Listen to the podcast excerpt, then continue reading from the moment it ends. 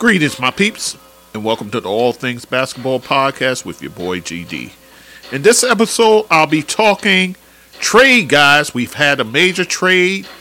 It's the Knicks trading RJ Barrett and Immanuel Quickley for Toronto's OG Anunoby and others. So we'll talk about that. We'll talk about Detroit Pistons ending their losing streak as well. So just sit back, relax, and enjoy the show.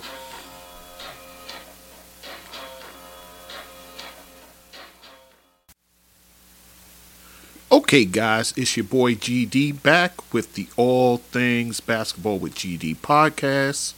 First of all, I want to extend a happy New Year's to everyone. Hope your New Year's is going fine so far. And we're just going to get into it. Like I usually say, things have been crazy on this end. Life is lifing, but I am back with this episode here. And this episode is going to be a hodgepodge of different topics and so forth. So just bear with me, guys. All right, here we go. We're going to start with the first major trade, in season trade, that has taken place. And that was between my New York Knicks and the Toronto Raptors. And before I even go into that, I found it odd when I heard about it, anyhow, given the fact that the Knicks have sued the Toronto Raptors and that lawsuit, I still don't know what's become of it. So when I heard the trade go down, I was like, I could see it between anyone else, but you know something? When it comes down to business, people put everything aside and handle business. So, in that regard, let us talk about the trade. The New York Knicks send to the Toronto Raptors RJ Barrett, who, oh, by the way, is Canadian and from Toronto, if I'm not mistaken.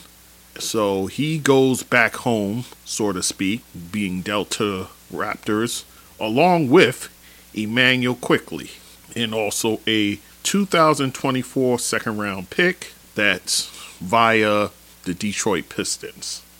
So you imagine that pick is going to be rather high given what Detroit has been doing as of late. I'll talk about them in a minute. And the Toronto Raptors in turn sends forward OG Anunoby, about 6'8, 6'7, 6'8 guys, can defend multiple positions. I'll talk about his accolades in a minute.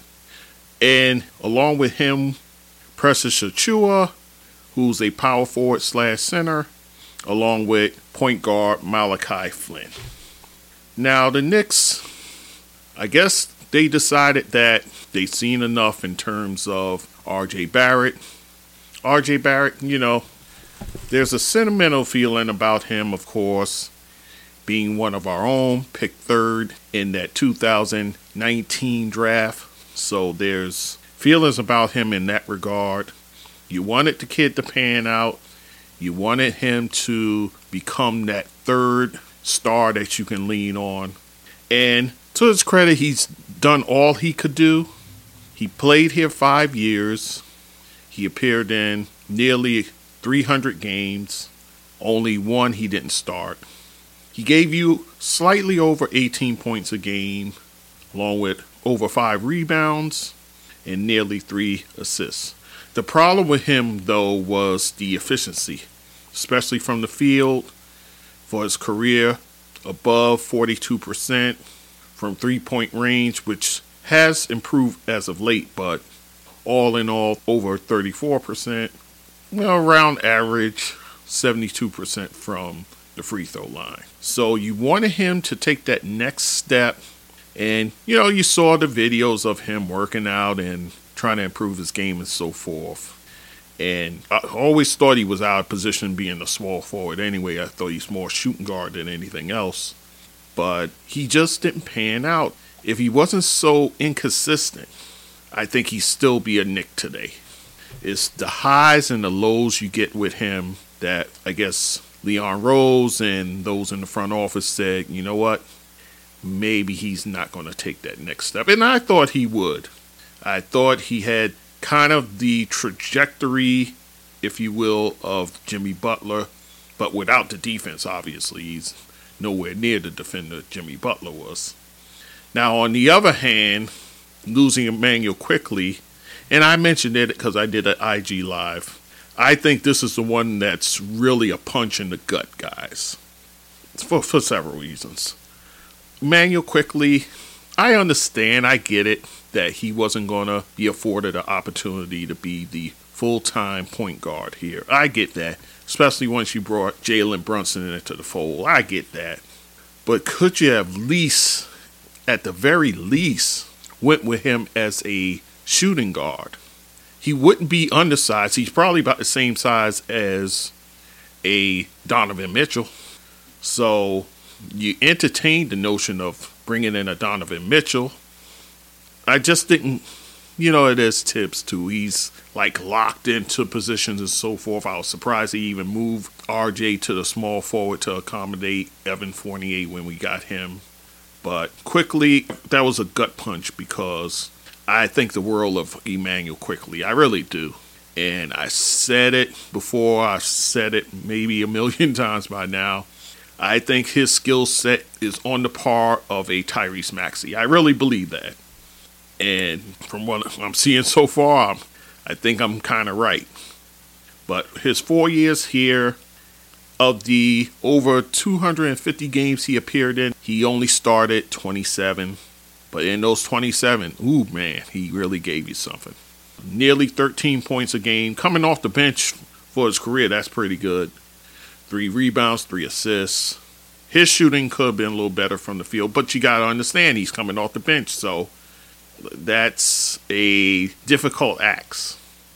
And shooting 37% from the three point range, very efficient from the free throw line at 86%. So I think Immanuel Quickley, I think he's going to be a guy. I actually think when the dust settles from this whole thing, he could be the player that is the one who probably the talent in this whole deal. I really think that. That's how much I think of Immanuel Quickley. And the thing is, once Toronto got him, they said, you know what? we throwing him right in the fire. And they have him starting now. Immanuel Quickley is someone I think they want to take a long look at because he will be a restricted free agent at the end of the year. So they want to see what this kid has. And if I were to gather, I think they will, to no pun intended, but I think they will quickly sign him on the dotted line. That's how much I think they'll enjoy having a player of his caliber. And then, like I said, the second round pick will probably be a pretty high second round pick. And then you have the Knicks side of it. The Knicks get a player that they've been targeting the past few years, in fact. OG Anunoby, he's a guy, again, he can guard one through five. I even saw the other night, we'll kind of give you a peek into next week's episode, but I've seen him guard guys from point guards to uh, Embiid. Yeah, so he is a guy who he's played seven years. He's played in nearly 400 games, started over three quarters of that, averages nearly 12 points a game. But you got to remember early in his career, he wasn't really starting. It wasn't until after the championship where he's afforded more of an opportunity to play and start and those sort of things.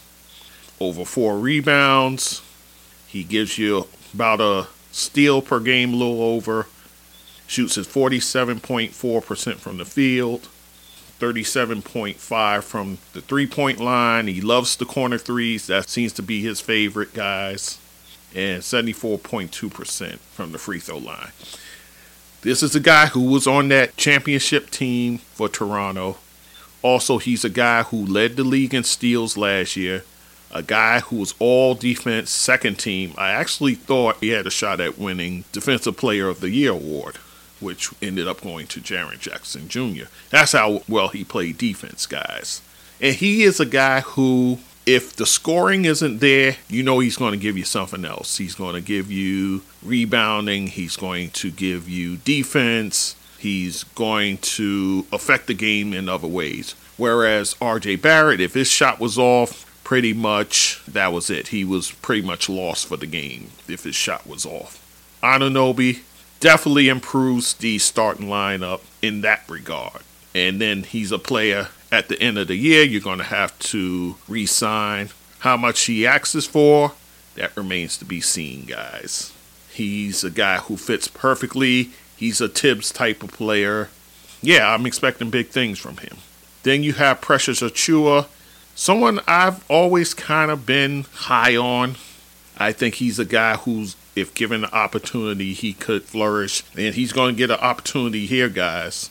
He plays the power forward position. He can also spell your center as well. So he is a guy who seems like he's a throwing in this deal, but he's the perfect guy for this team now. He can spell Randle. He can spell Hartenstein. Precious Achiuwa, I think this was a fine pickup for them because this is what they needed for a while now. And he can defend as well. Malachi Flynn, kind of a throw in in this deal.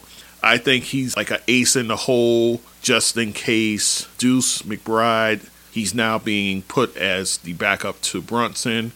If Deuce flames out, then you can always go the Malachi Flynn route. So a lot of pressure on Deuce McBride stepping into Quickley shoes as the backup to Brunson.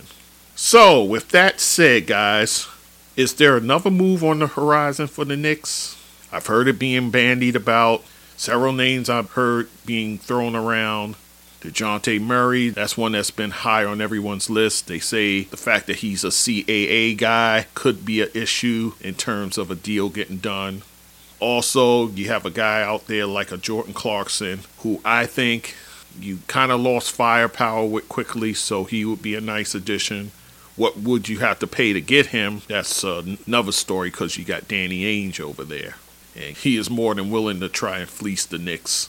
A guy I saw the other night, and in the past I've compared his game to Quickley, and that's a Coby White for the Chicago Bulls. He's a guy who could be dangled out there. And also a name I heard maybe mentioned on social media, Alec Burks, who was a Knick at one time, who's now like that third guard over there for the Detroit Pistons, and someone you could get relatively cheap, guys. And I know what some Knick fans will say. The last time we had him in a Knick uniform, Tom Thibodeau was starting him actually at point guard. You know that won't happen now. You know his role will be more of a spark off the bench as a shooting guard to come in and light things up. So we pretty much know Thibs wouldn't have that inclination to do that. Another name I heard is Malcolm Brogdon who doesn't seem to fit what the Blazers are doing over there. He's another name to kind of keep an eye on. So you have all these different guys here. The Karl Anthony Towns, again, I don't see that coming into fruition whatsoever. He's right now on top tier team in the West, so why in the world would they trade him to begin with? So that never made sense to me then, and even much more now, it doesn't make sense. And then, of course, you have the naysayers, of course, pseudo fan Stephen A. Smith. And I was just saying to somebody the other day on social media because they're like, do people even still listen to him? I said, I understand what you're saying, but he has the largest megaphone being on that first take show being on NBA Countdown, so the mic is in his face, so he gets to blurt out his nonsensical advice to the Knicks, talking about moving heaven and earth to get Donovan Mitchell in a Knick uniform. The same Donovan Mitchell, who, oh, by the way, the Knicks team pretty much dismantled in last year's playoffs his fascination with him. I mean, I'm not taking anything from Donovan Mitchell. I think he's a fine player. But to say that's the missing piece that you need, and then what it's going to take to get him. In any event, so he said that. He also said, as of now, this where I thought he was really delusional, that he's probably the biggest star in New York than anyone on the Knicks. That's where you like you really smelling your armpits now, right? That's an old saying from back in the day, but this whole notion that he wasn't impressed with the trade. You know, it's not the trade he wants. He wants the flashy item, the one you got to gut the team for to bring in. That's what he wants to do. Now, if you left GM and front office decision in his hands, he would sink this team right into the malaise they had in the early 2000s. Thanks for the advice, but nah, we good. So we will see what's the next move on the horizon for the Knicks. But as it stands now, they have a very competitive team, a team that I feel is probably top four, whether they can knock off any of the top three teams. That remains to be seen. But I tell you what, guys, I think this year in the NBA is a bit fluky. By that I mean, it seems like any and everything can happen. Do I think they can go all the way with the current roster they have? Probably not. I think they're one solid player. It doesn't have to be a star. Like a DeJounte Murray would be an excellent fit here. A player that can probably get you to that next level. I don't think it needs to be a bona fide star player. I think it just needs to be a solid player who fits the Knicks in their system. My Knicks are looking good. I'm very confident in them, so we'll see what happens.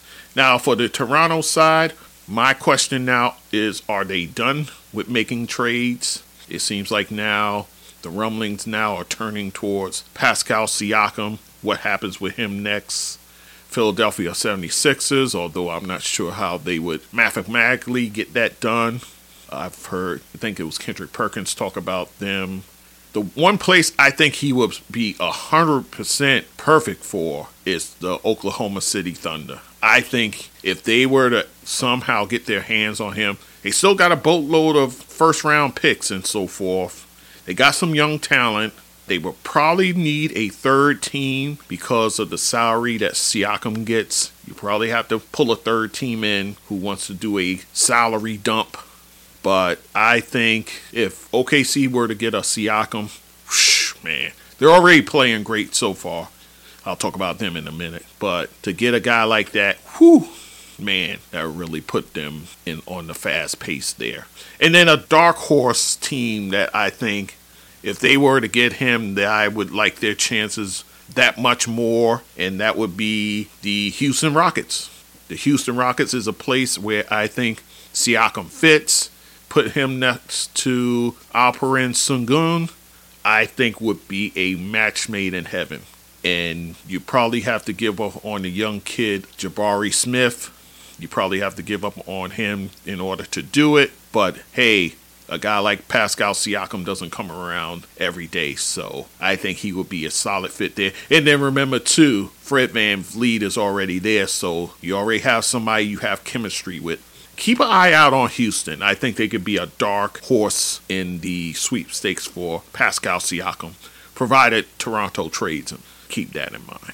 With that said, oh my gosh, I even realized, guys, this one went a pretty good distance here. But I had to talk about that trade and get that out of the way. There's a few more things I wanted to talk about. Let me just talk briefly about the Detroit Pistons who just ended their 28 game losing streak, which was a record tying losing streak. They were tied with the Philadelphia the Philadelphia 76ers, who actually it transcended into two seasons. The end of the 2014-15 season and the beginning of the 2015-16 season. So Detroit ends that streak by beating, of all teams, what we were just talking about, the Toronto Raptors missing guys like OG Anunoby, Precious Achiuwa, and Malachi Flynn because the trade just went down. So this game took place on December 30th. They were without those pieces there. So they were able to win that game 129 127. A game where Detroit almost gave it away again. It seems that they were fighting in these games, but they couldn't keep leads. So Cade Cunningham led the way for them, 30 points, 12 assists with three rebounds. Bojan Bogdanovic, he contributed as well, 19.7 rebounds. Jalen Duren, he had a double double with 18 points and 17 rebounds. An old friend of ours from the Knicks, Kevin Knox, with 17 points. And then in the loss, Pascal Siakam goes crazy for Toronto, 35 points, 5 rebounds, 4 assists. Dennis Schroeder, 30 points with 9 assists.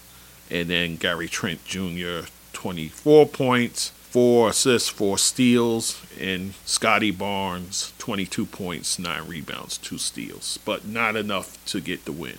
Detroit doesn't become the sole holder of the record in NBA history, which I'm sure is a sigh of relief for Monty Williams.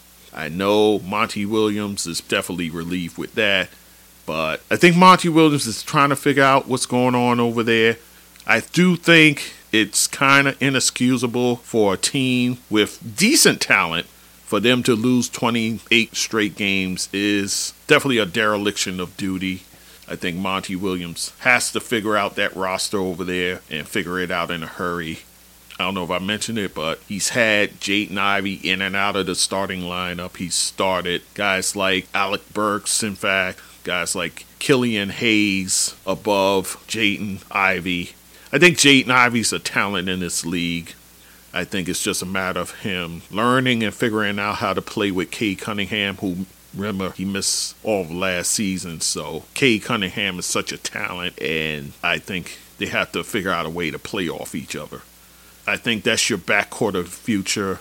I think that's something that Monty needs to figure out. Figure out his front court as well. I know they just recently got Bogdanovic back. He had started the season on the sideline. Your big man, Jalen Duren, he was out of lineup for a good while. So you had that. Marvin Bagley III, he's always in and out of the lineup, it seems, when it comes to injury. Isaiah Stewart as well. So, and there's other guys that you don't have as of now because of injury. Guys like Monte Morris, a backup point guard. Also, Joe Harris, a fine three point sniper yeah, I think you got to be able to figure these things out. And hey, maybe this is a sign of things to come. But uh, Detroit does avoid history per se, lone history, and they get the win over the Toronto Raptors. And I know there's one guy out there because I saw this. He had bet $40 that Detroit wouldn't win uh, another game. He bet it in October. He almost made 40 grand until that Toronto game where they ended up taking the loss and Detroit got the win. So imagine being that guy, being that close to getting so much money there. All right, guys, so that's going to do it for this episode. I thought I'd be able to get to some other items, but I'll do it in another episode. Maybe we'll do it like that. All right, guys, I'm kind of back. Seems like I'm back, so, but there's other stuff I want to cover. We now have the first round of the all Star voting that's come down the pike. I want to talk about that. I want to talk about some teams on the rise. And then, of course, some teams, well, one team rather, that's kind of sputtering.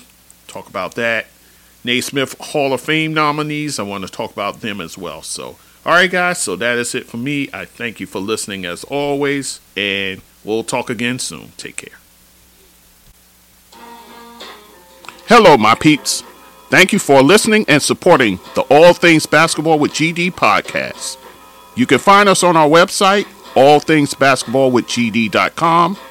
You can also email us at thatsportsdudegd at gmail.com.